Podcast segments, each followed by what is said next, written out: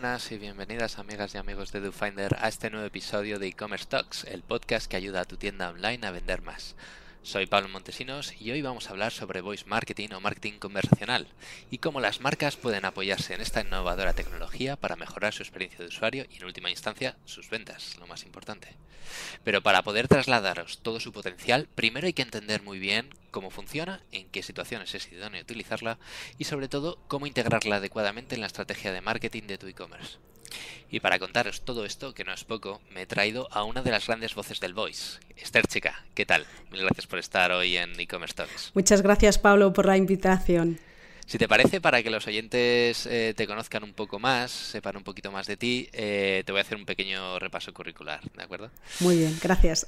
Esther es Head of Innovation en la consultora T2O, donde lleva más de 15 años colaborando con cientos de empresas para empujar sus límites digitales.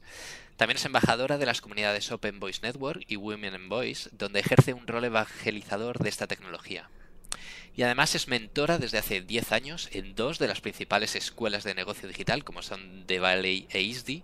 Esta última, por cierto, eh, donde yo tuve el placer eh, de conocerte en un espectacular módulo de SEO. Esto como currículum es espectacular, Esther, eh, pero ¿cómo andas de tiempo libre? Porque esto son muchas, muchas cosas que haces.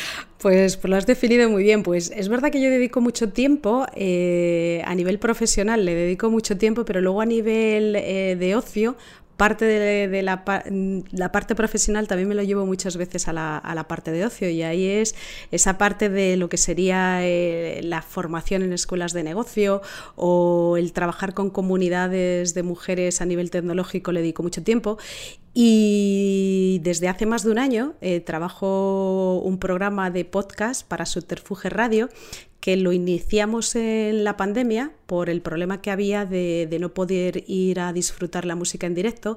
Y a raíz de ahí surgió la iniciativa de, oye, ¿por qué no montamos un programa de podcast donde expliquemos cómo los artistas pueden ayudar a desarrollar su ecosistema digital más allá de trascender, trascender más allá de su, de su de lo que es su obra musical, pues que tuviesen un mayor eh, conocimiento de las implicaciones que tenía en un momento en el que el digital podía ser una opción a dar visibilidad a su, a su, a su, a su actividad.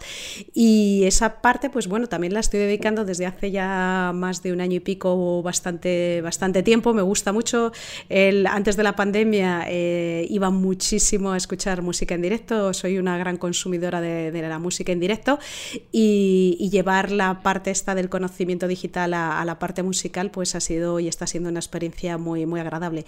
Y, bueno, también hasta antes de la pandemia viajaba mucho, era soy una gran viajera. Eh, y, hay que retomar, y ahora estoy empezando otra vez a, retomar con otro tipo de hábitos en, en, este, en, en, este, en este ocio, pero, pero sí, sí, vuelve, vuelvo a viajar. Pues hechas las presentaciones, eh, si te parece, entramos en materia y lo hacemos por lo principal o lo básico. Eh, ¿Qué son el voice marketing y el marketing conversacional? ¿Son lo mismo? ¿Son complementarios? ¿Uno está dentro del otro? Cuéntanos. Pues te voy a definir lo que es el marketing conversacional según la experiencia que yo estoy teniendo desde hace ya unos años que trabajo con, con diferentes marcas. Al final el marketing conversacional lo que hace es emular las dinámicas de comunicación que tenemos las personas en nuestro día a día, pero utilizando como canal los asistentes virtuales. Eh, los asistentes virtuales ya sean de voz o sean de texto. Es verdad que el marketing conversacional eh, empezó a tener su arranque eh, con la incorporación de asistentes virtuales de texto que tenían un objetivo pues, más orientado a los procesos de venta, a los de atención al cliente. Sin embargo, con la presencia de los asistentes virtuales de voz pues quedaría bastante incompleto si no los incorporamos como parte impulsora de lo que es el, marketing conversacional. Eh, y respecto a las estrategias, desde un punto de vista de marketing, eh, ¿qué es capaz de ofrecerle a las marcas? ¿Dónde tiene su área de influencia? Pues eh, para mí hay una serie de puntos que sí que marcan un diferencial con respecto a otro tipo de estrategias de marketing. Al final el marketing conversacional no deja de ser un marketing que puede ayudar a, elevar ese nivel de experiencia de cliente. Eh, estás en un proceso de conversación en tiempo real, bidireccional, y eso de alguna forma pues sí que eh, genera o puede llegar a generar un mayor nivel de confianza, de compromiso y hasta cierto punto de agilidad también eh, para mí es un tipo de marketing que puede ayudar a disminuir el ciclo de venta, ya que las preguntas que pueden estar haciendo los usuarios se resuelven en tiempo real. Es un tipo de marketing que permite integrarse de forma muy ágil con otro tipo de canales digitales. Nos permite también obtener insights del consumidor en tiempo real y aparte este tipo de insights que se obtienen en tiempo real no solamente son cuantitativos, sino que también son cualitativos. Estás en un proceso conversacional, eh, lo que tú estás capturando es también una parte emocional de cómo el usuario se está sintiendo o en un proceso de atención al cliente o en un proceso de búsqueda puramente informacional o en un proceso más transaccional. Y esos son datos no cuantitativos, sino también datos cualitativos que puedes ir teniendo en, tiempo real. Em, también para mí es un tipo de marketing que permite una mayor cualificación de los clientes. Eh, por ejemplo, el tener una landing estática versus una landing bot donde se incorpora un asistente virtual, lo que estás haciendo es una cualificación y una segmentación en tiempo real versus lo que es una landing estática, donde se recogen los datos de forma unidireccional y luego posteriormente se puede entrar en un proceso de evaluación, mientras que en una parte de, incorporar un asistente virtual en, una conversación en tiempo real, pues vas a ir segmentando de una forma muy rápida. Eh, la incorporación de estos asistentes o la incorporación de esta tecnología en otro tipo de activos digitales que pueda tener la marca hace que el ecosistema digital de la marca sea mucho más dinámico. Eh, por ejemplo, la incorporación de un asistente virtual de texto dentro de un sitio web, pues te va a permitir dinamizar mucho más la interacción versus si solamente la forma que tienes de interactuar bidireccional con el usuario es eh, la incorporación de un formulario o de un teléfono. Y luego para mí eh, un último aspecto que sí que me parece diferencial es que es un tipo de marketing que puede llevar a la marca pues a un siguiente nivel. Al final lo que estás haciendo eh, durante ese proceso conversacional es asignar a la voz de alguna forma le estás asignando a la marca voz y personalidad durante ese proceso de conversación. Y esto es algo que, pues, que los activos digitales, eh, por decirlo de una forma, estáticos, los que conocemos a día de hoy, donde no hay procesos de interacción explícita, bueno, pues es, mucho más plano esa, esa, esa transmisión de la imagen de la marca. Por ahí va precisamente mi próxima pregunta. Uh, ciñéndonos en concreto en las consultas por voz, ¿qué las diferencia de la, de la búsqueda tradicional de texto? ¿Qué ventajas aporta tanto a usuarios como a marcas? Pues mira, a ver, eh, una persona promedio podemos llegar a escribir entre 38 y 40 palabras por minuto y cuando hablamos pues podemos estar entre 110 y 150 palabras por minuto. Esto lógicamente es una diferencia clara de casi cuatro veces más rápido eh, el hablar que el escribir. Entonces esto es un elemento fundamental, la velocidad. Lo que ocurre que aquí yo también tendría en cuenta cuando decimos el, uso de la voz eh, para entrar en procesos de búsqueda, yo aquí también utilizaría o tendría en cuenta eh, la tipología de búsquedas que hacemos cuando accedemos, asistente, cuando accedemos a los asistentes virtuales de voz. Em, en el caso de los asistentes virtuales eh, comerciales, los, los Alexa, los Google Assistant, los Siri, este tipo de asistentes virtuales, cuando interactuamos con ellos, nuestra forma de procesar búsquedas pueden ser búsquedas que tienen una connotación o que dan respuesta a funcionalidades puramente nativas, como como quieres poner una alarma o quieres conocer el tiempo, quieres poner música o quieres gestionar la domótica de la casa o quieres enviar un correo o escuchar un correo, ¿vale? Pero luego están en la interacción que tenemos con estos asistentes eh, a través de lo que podrían ser las búsquedas más informacionales y más transaccionales. Aquí eh, los asistentes virtuales dan respuesta eh, con contenido indexado de la web con contenido procedente de sus aplicaciones de voz y con acuerdos de terceros o con su propio gráfico de conocimiento. Entonces, para mí las características principales eh, que tienen este tipo de búsquedas más orientadas a esa búsqueda más informacional y más transaccional que realizamos los usuarios a este tipo de de, asistentes, pues es que al final las palabras claves que se utilizan eh, son palabras claves más largas y más conversacionales. Por ejemplo, eh, Aido Gai, que es un científico investigador de Facebook, que suele publicar artículos sobre el comportamiento de búsqueda que tenemos los usuarios en, contexto de voz, pues básicamente en un estudio que realizó ya hace un poquito de, de tiempo, él hablaba de que es raro encontrar búsquedas por voz que impliquen exclusivamente el uso de un único término sino que el número mínimo de términos que empezamos a utilizar cuando hablamos eh, vía voz para buscar algo es a partir de cinco palabras. Luego también otro aspecto que les diferencia claramente es que el uso de, la voz para realizar búsquedas es que la hace más fácil, más rápida y más conveniente. Y esto de alguna forma pues viene muy marcado por el contexto y no tanto por el dispositivo. Y al final también, bueno, pues son búsquedas eh, que las hacen más accesibles y esto está muy relacionado con la conveniencia. Hay que pensar que cuando se, cuando se establecen los procesos de búsqueda, pues pueden ser procesos de búsqueda no solamente cuando estás sentado, sino cuando estás en movimiento, cuando estás conduciendo, cuando estás eh, cocinando y esto hay que tenerlo muy, muy en cuenta. Y aquí mm, una última aspecto, una reflexión que, que, siempre, bueno, pues siempre me queda al punto hacia dónde estamos yendo es la eh, eh, que nos hará replantearnos mucho la tipología de búsquedas que, con las que hemos ido sistematizando cuando hablamos de búsquedas es que la hegemonía de las pantallas en, muy poquito pues eh, va a quedar en, de alguna forma no solamente diluida sino que la va a tocar eh, compartir espacio con otro tipo de dispositivos. Por ejemplo todo lo que es el IoT pues de alguna forma va a marcar la forma eh, una forma diferente de buscar y de obtener la información de cómo la hemos concebido durante todos estos años. Por ejemplo, hace poquito leía que el uso de la voz en los, wearable, de los wearables en los próximos años iba a tener un incremento de un 71% por encima de los smartphones, que iba a estar en un 48%. Y otro dato que también es significativo es que para el 2024 se espera que haya más de 8.000 millones de asistentes virtuales de voz y que no todos van a ser usados en dispositivos con, pantalla.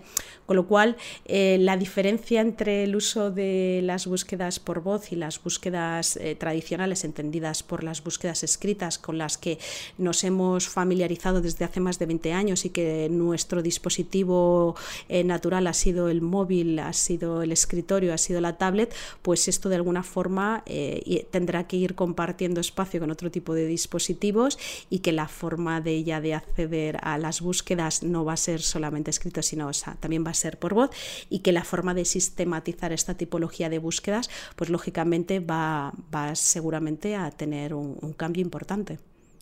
Justo has mencionado que las pantallas probablemente no tengan esa importancia en esta tecnología, como la han venido teniendo hasta ahora. Entonces, eh, precisamente por eso, ¿hasta qué punto tiene sentido una optimización SEO eh, para posicionar una consulta por voz?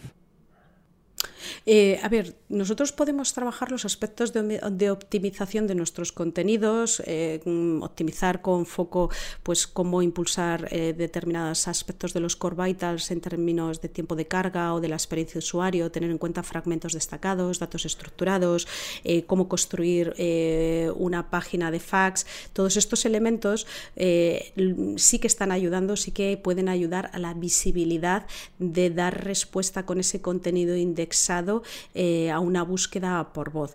Aquí la principal limitación es que este esfuerzo, pues dos, cuestiones. Eh, uno, por un lado, eh, no vas a poder como marca medir el retorno de esta optimización a la hora de, cuantificar cuánto te está generando.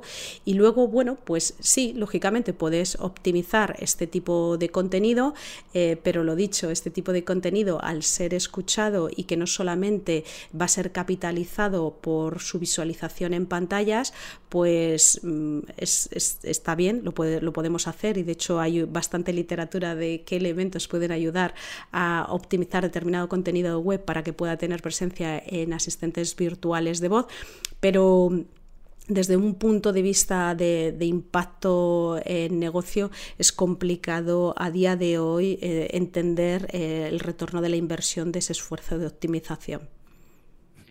Al final en marketing, eh, si no puedes medir el impacto de la acción, mm, la misma acción se queda coja, ¿no? Sí, ¿no? Y aparte que otra de las cuestiones que aquí hay que tener en cuenta es que cuando hablamos de los procesos de optimización de contenido, la parte de esta parte denominada como el voice search, a ver, estamos hablando de optimizar contenido eh, de web eh, aplicando la praxis SEO que, conocemos eh, y que de alguna forma esa buena praxis de optimización de SEO para impactar en un entorno de web también se traslada o puede ser eh, beneficiada en una búsqueda en un asistente virtual. Pero no olvidemos que en el asistente virtual que tendría impacto sería en un Google Assistant principalmente. Principalmente cuando estamos hablando de Alexa, pues Alexa tiene otras formas de, dar respuesta a, los contenidos. Hay que tener en cuenta que Alexa no tiene una web. Eh, Alexa construye su propio gráfico de conocimiento, utiliza sus skills, eh, utiliza los acuerdos con terceros, eh, llega a, mm, acuerdos con plataformas pues como un Yelp, por ejemplo, para dar respuesta a todo lo que es la búsqueda local. Entonces hay que tener en cuenta que cuando hablábamos del voice search, esa parte de voice search está muy centrada en dar respuesta a esas búsquedas por voz, pero dentro de un contexto de Google Assistant. Pero vamos, una vez más, eh, importante, eh, luego el medir el impacto que tienen desde un punto de vista de retorno de la inversión estas búsquedas, pues es muy complicado por la propia tecnología de medición eh, que no, existe como tal eh, con respecto a lo que podríamos tener eh, para la web. Y en lo que respecta a los e-commerce, ¿qué pueden o deben hacer los managers para adaptarse a este nuevo comportamiento del consumidor y sacar máximo partido? Pues mira, aquí yo tendría en cuenta dos aspectos, o tendría en cuenta Primero, eh, si se tienen que implementar funcionalidades de voz, porque yo creo que cuando hablamos de implementar voz o usar la voz y demás, hay una especie de, hay bastante batiburrillo, ¿vale?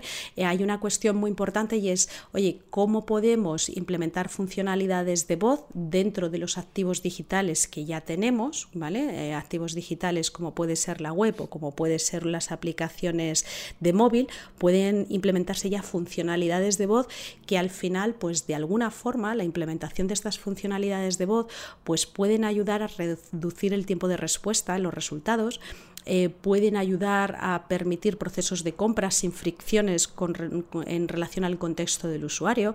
Es decir, puedes estar comprando mientras conduces sin necesidad de perder eh, la atención en lo que tienes que hacer en ese momento, que es estar conduciendo. Eh, puedes dar respuesta a una nueva experiencia de usuario. Por ejemplo, un reto del e-commerce es hacerlo más usable y lo más accesible el sitio para que el consumidor llegue lo antes posible al producto deseado. Y desde el punto de vista de diseño conversacional, aunque esto no es algo taxativo, pero sí que es una, bueno, es un principio que se suele plantear, es que todo aquello que requiera más de tres toques en una aplicación, pues, eh, por ejemplo, puede ser un buen caso de uso para ser llevado a la experiencia de voz.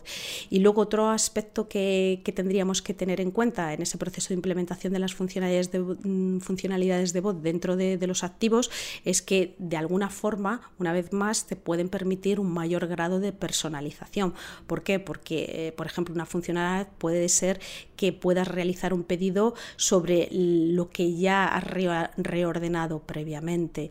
Em, ahora mismo en el mercado pues nos vamos a encontrar diferente tipo de software eh, que tienen funcionalidades o tienen capacidades de voz dentro del contexto de lo que es el voice e-commerce. Por ejemplo, a mí hay una herramienta que me parece súper interesante, una tecnología eh, que me parece muy interesante, que es Speechly, que es, eh, es una herramienta de reconocimiento automático de voz y de comprensión del lenguaje natural que en tiempo real e implementado eh, vía web o vía aplicación móvil, pues nos va a permitir ir buscando productos por color, por tipo, por marca de género y que su capacidad de respuesta en catálogos de miles de productos es muy, muy, muy interesante.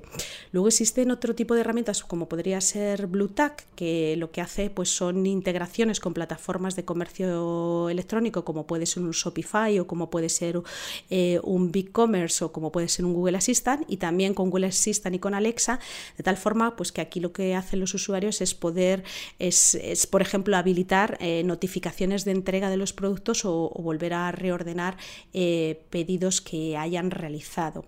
Eso es en el caso, o estos son en el caso de que el e-commerce quiera realizar implementación de determinadas funcionalidades de voz pues para acceder al contenido del catálogo de una forma pues mucho más ágil, mucho más rápida.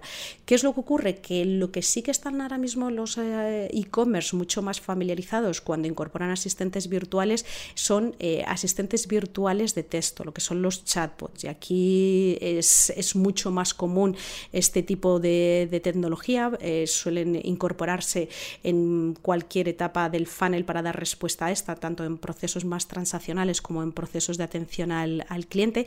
Y de hecho, este, la incorporación de esta tecnología y estas herramientas durante la pandemia se ha visto bastante favorecida precisamente por esa parte de dar respuesta a la falta de interacción física.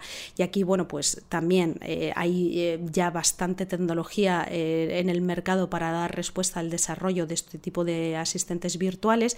Y a mí hay uno que en concreto que está empezando, bueno, pues a tener bastante visibilidad por, por ese enfoque de inteligencia artificial conversacional muy orientado al comercio electrónico, que es Zoe, que es una empresa especializada en atención al cliente y ventas y que, bueno, pues que es capaz eh, de analizar eh, cualquier tipo de término utilizado por los eh, usuarios en el proceso de búsqueda y analizar el sentimiento que hay detrás de ese proceso de interacción. Entonces, llegado el caso en que un e-commerce se lanza al voice, ¿para qué tipo de situaciones o momentos de usuario tiene más sentido. El descubrimiento, el interés de la marca, la comparación de producto, la decisión de compra. Pues eh, yo aquí, aquí, pues si hablamos aquí del uso de asistentes virtuales de voz, eh, tendría en cuenta eh, esto, tendría en cuenta estos aspectos. Aquí hay que tener en cuenta que es necesario que, eh, es muy importante tener en cuenta la categoría dentro del e-commerce. Es decir, en función de la categoría dentro del e-commerce, la propensión a comprar vía voz va a variar y esto es un aspecto que hay que tenerlo muy en cuenta, ya que según la complejidad eh, que requiera el proceso de compra de un producto, pues la toma de decisión eh, se puede ver afectada en determinadas categorías. Esto, eh, un ejemplo pues muy básico, no es lo mismo comprar yogures que comprar un abrigo. Eh, comprar un yogur es una categoría en el que no vas a entrar en el detalle y vas a entrar principalmente en un proceso de reordenación, pero en el caso de un producto como puede ser un abrigo, entrarías probablemente en un proceso de comparación. Y esto va a marcar mucho cómo incorporar la funcionalidad de voz y cómo esta da respuesta eh, dentro de esta categoría. También em, los procesos orientados a compra, eh, por ejemplo, Alexa es un asistente diseñado para recomendar y encontrar el producto más adecuado. Es un asistente virtual que se utiliza para que la marca tenga presencia eh, dentro de sus procesos de búsqueda, pues hay que tener en cuenta que es un asistente virtual muy enfocado a recomendar y a encontrar cuál es el producto más adecuado. Y en el caso de las marcas, eh, si el asistente virtual más utilizado por los usuarios es un Google Assistant, pues aquí su posicionamiento es un posicionamiento mucho más neutral. También es cierto que aquí eh, Google Assistant no tiene un catálogo como lo que sería un Alexa. Alexa haces la consulta eh, que tenga mínimamente un componente transaccional y directamente vas a aterrizar en una propuesta de, lo que tiene Amazon. Y aquí en este caso, pues Google Assistant eh, no tiene esa capacidad para dar respuesta y lo que sí que te hace pues son búsquedas eh, más, eh, cada vez más te da búsquedas con un enfoque transaccional sin llegar a poder ejecutar el proceso, el proceso conversor. ¿Y asistentes de voz en tienda física? ¿Lo ves? ¿Llegará? Pues sí, sí que, de hecho ya lo hay. De hecho, en el caso de Amazon Fresh, desde el 2020, con Alexa, a través de su Echo Show, eh, los usuarios pueden comprar mm, por voz en los establecimientos. Aquí hay una cuestión y es que la incorporación de voz tiene que estar muy alineado al contexto y a la utilidad que perciba el usuario. Por ejemplo, para un buen entendimiento de lo que dice el usuario en un espacio abierto y con posibles ruidos, pues tiene que estar gestionado por la tecnología ASR, reconocimiento automático de voz. Y esta, que es la encargada de traducir de voz a texto y luego procesar para dar una respuesta, pues ¿qué es lo que ocurre? Que utilizar esta tecnología en espacios donde puede haber mucho ruido ambiente y la consiguiente privacidad que pueda, pues de alguna forma, reclamar el usuario, es algo a considerar antes de lanzarse a la implementación. Al final no hay que olvidar que las tecnologías eh, están para dar servicio a las personas. Las tecnologías tienen que responder eh, para facilitar eh, el, día a día de las personas. Si las personas no entendemos el valor y la utilidad de la tecnología, por muy buena que sea esta, no, no va a llegar a buen puerto. Pues si te parece vamos a ir cerrando y por recopilar te quería preguntar, ¿qué retos y oportunidades supone la voz para el e-commerce? Pues los asistentes virtuales, cuando, por hacer un recap, cuando se les pregunta, al final lo que están haciendo es procesar una consulta y lo que hacen es ir dando respuestas. Y según las circunstancias de los usuarios, la forma de procesar la información en voz alta versus visualizarla en pantalla, pues puede ser más difícil debido a la, carga, a la carga cognitiva que supone eh, retener la información para asimilarla. Y esto eh, que parece una obviedad, pues esto es un aspecto muy importante dentro del contexto para el e-commerce por voz. Aquí lo que hacemos es que dentro de un entorno donde la diferenciación y la comparación es parte del proceso para tomar la decisión del consumo, si esto no se tiene muy claro, pues podemos retrasar de alguna forma la toma de decisión de, de la compra. Esto es, por ejemplo, cuando estamos nosotros en un... Siempre pongo el mismo ejemplo, pero es que me parece bastante sintomático. Cuando estamos en un restaurante y llega el camarero y te dice 12 primeros y 12 segundos, pues probablemente te vas a quedar pensando un rato qué es lo que había de primeros, vas a terminar diciendo probablemente el primero segundo porque es lo que tú recuerdas y de los segundos le vas a volver a pedir que te lo repita y lo que estás haciendo aquí es no ser muy eficiente. Entonces, esto aparte es muy, muy, muy importante. Otra cosa, eh, el e-commerce de alguna forma ha supuesto un salto en el, en el, comportamiento de compra que tenemos los usuarios y cuando llegamos al proceso de compra por voz, pues hay que sumar una nueva limitación y es que no visualizamos los productos eh, en lo que se conoce como el boy first, ¿vale? Eh, cada vez más las marcas que se lanzan al diseño de las experiencias conversacionales pues tienden a plantear esos diseños multimodales que ayuden a saber cómo la información puede ser servida y visualizada en diferentes dispositivos con y sin pantalla y las implicaciones que tiene esta forma de asimilar cognitivamente la información. Otra cuestión también em, que hay que tener en cuenta es que los asistentes conversacionales dentro de un proceso de compra, pues de alguna forma pueden provocar una pérdida de autonomía del consumidor durante ese proceso de evaluación y decisión. Y esto se debe principalmente a los algoritmos que se utilizan que de alguna forma pues no dejan de ser los que determinan eh, qué es lo que nos puede interesar en base a aprendizajes previos y esa pérdida de autonomía pues de alguna forma también es relevante tenerlo en cuenta. Eh, otra cuestión es eh, que las marcas también en este proceso de construcción de la experiencia de voz, pues no lo deben de hacer de forma aislada, no deben de trabajar esta estrategia o esta aproximación de forma verticalizada. Tiene que hacerse pensando a medio largo plazo cómo va a formar parte de la estrategia de su omnicanalidad. El plantear estas estrategias y desarrollar estas estrategias por puro em, efecto wow o simplemente por un impacto puramente de testear, eh, de testear y ver si es interesante o no, pero no ir un poco más allá, pues puede generar eh, muchas falsas expectativas y, probablemente se puede quedar en, un retorno de no, de no vuelta, eh, algo que puede ser muy interesante si se concibe desde, desde las primeras eh, etapas. Y luego lo último que yo plantearía es que dentro del contexto actual de la pandemia, donde el incremento de los negocios eh, a nivel digital, esto va increciendo, pues esto de alguna forma va a obligar a, invertir mucho más en branding para que la marca siga, siga, siga siendo una opción para el consumidor. ¿Y esto qué es lo que supone para las marcas? Pues que de alguna forma esto les obliga a hacer un esfuerzo no solo para dar respuesta a lo que es entornos de web eh, a nivel web gráfica y móvil, sino la construcción de preferencia dentro de los canales de voz. Y esto es un coste adicional, eh, no solamente económico, sino de conceptualización y de estrategia muy, muy importante que hay que plantearlo cuando hablamos de este tipo de tecnologías.